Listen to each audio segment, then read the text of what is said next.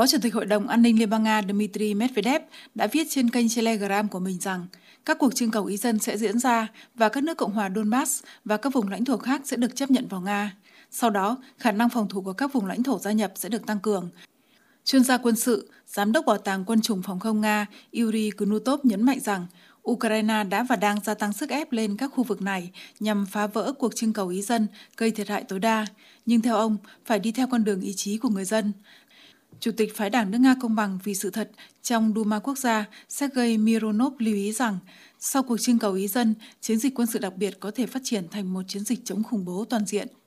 Nhà khoa học chính trị Dmitry Trenin dự đoán rằng phương Tây sẽ tuyên bố các cuộc trưng cầu ý dân là một trò hề và việc gia nhập là một cuộc thôn tính,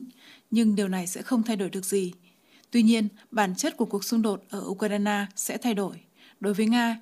đây sẽ là biện pháp bảo vệ lãnh thổ và người dân của họ với tất cả các hậu quả quân sự, luật pháp và quốc tế tiếp theo. Chuyên gia Treni lưu ý, theo đánh giá từ các nguồn mở, chiến dịch đặc biệt được cho là hoạt động tương đối hạn chế của Nga ở Ukraine, mục đích chính là tăng cường an ninh của Liên bang Nga và bảo vệ Donbass. Trên thực tế, phương Tây không ngừng thử các làn danh đỏ của Nga và tìm cách đẩy chúng ra xa hơn.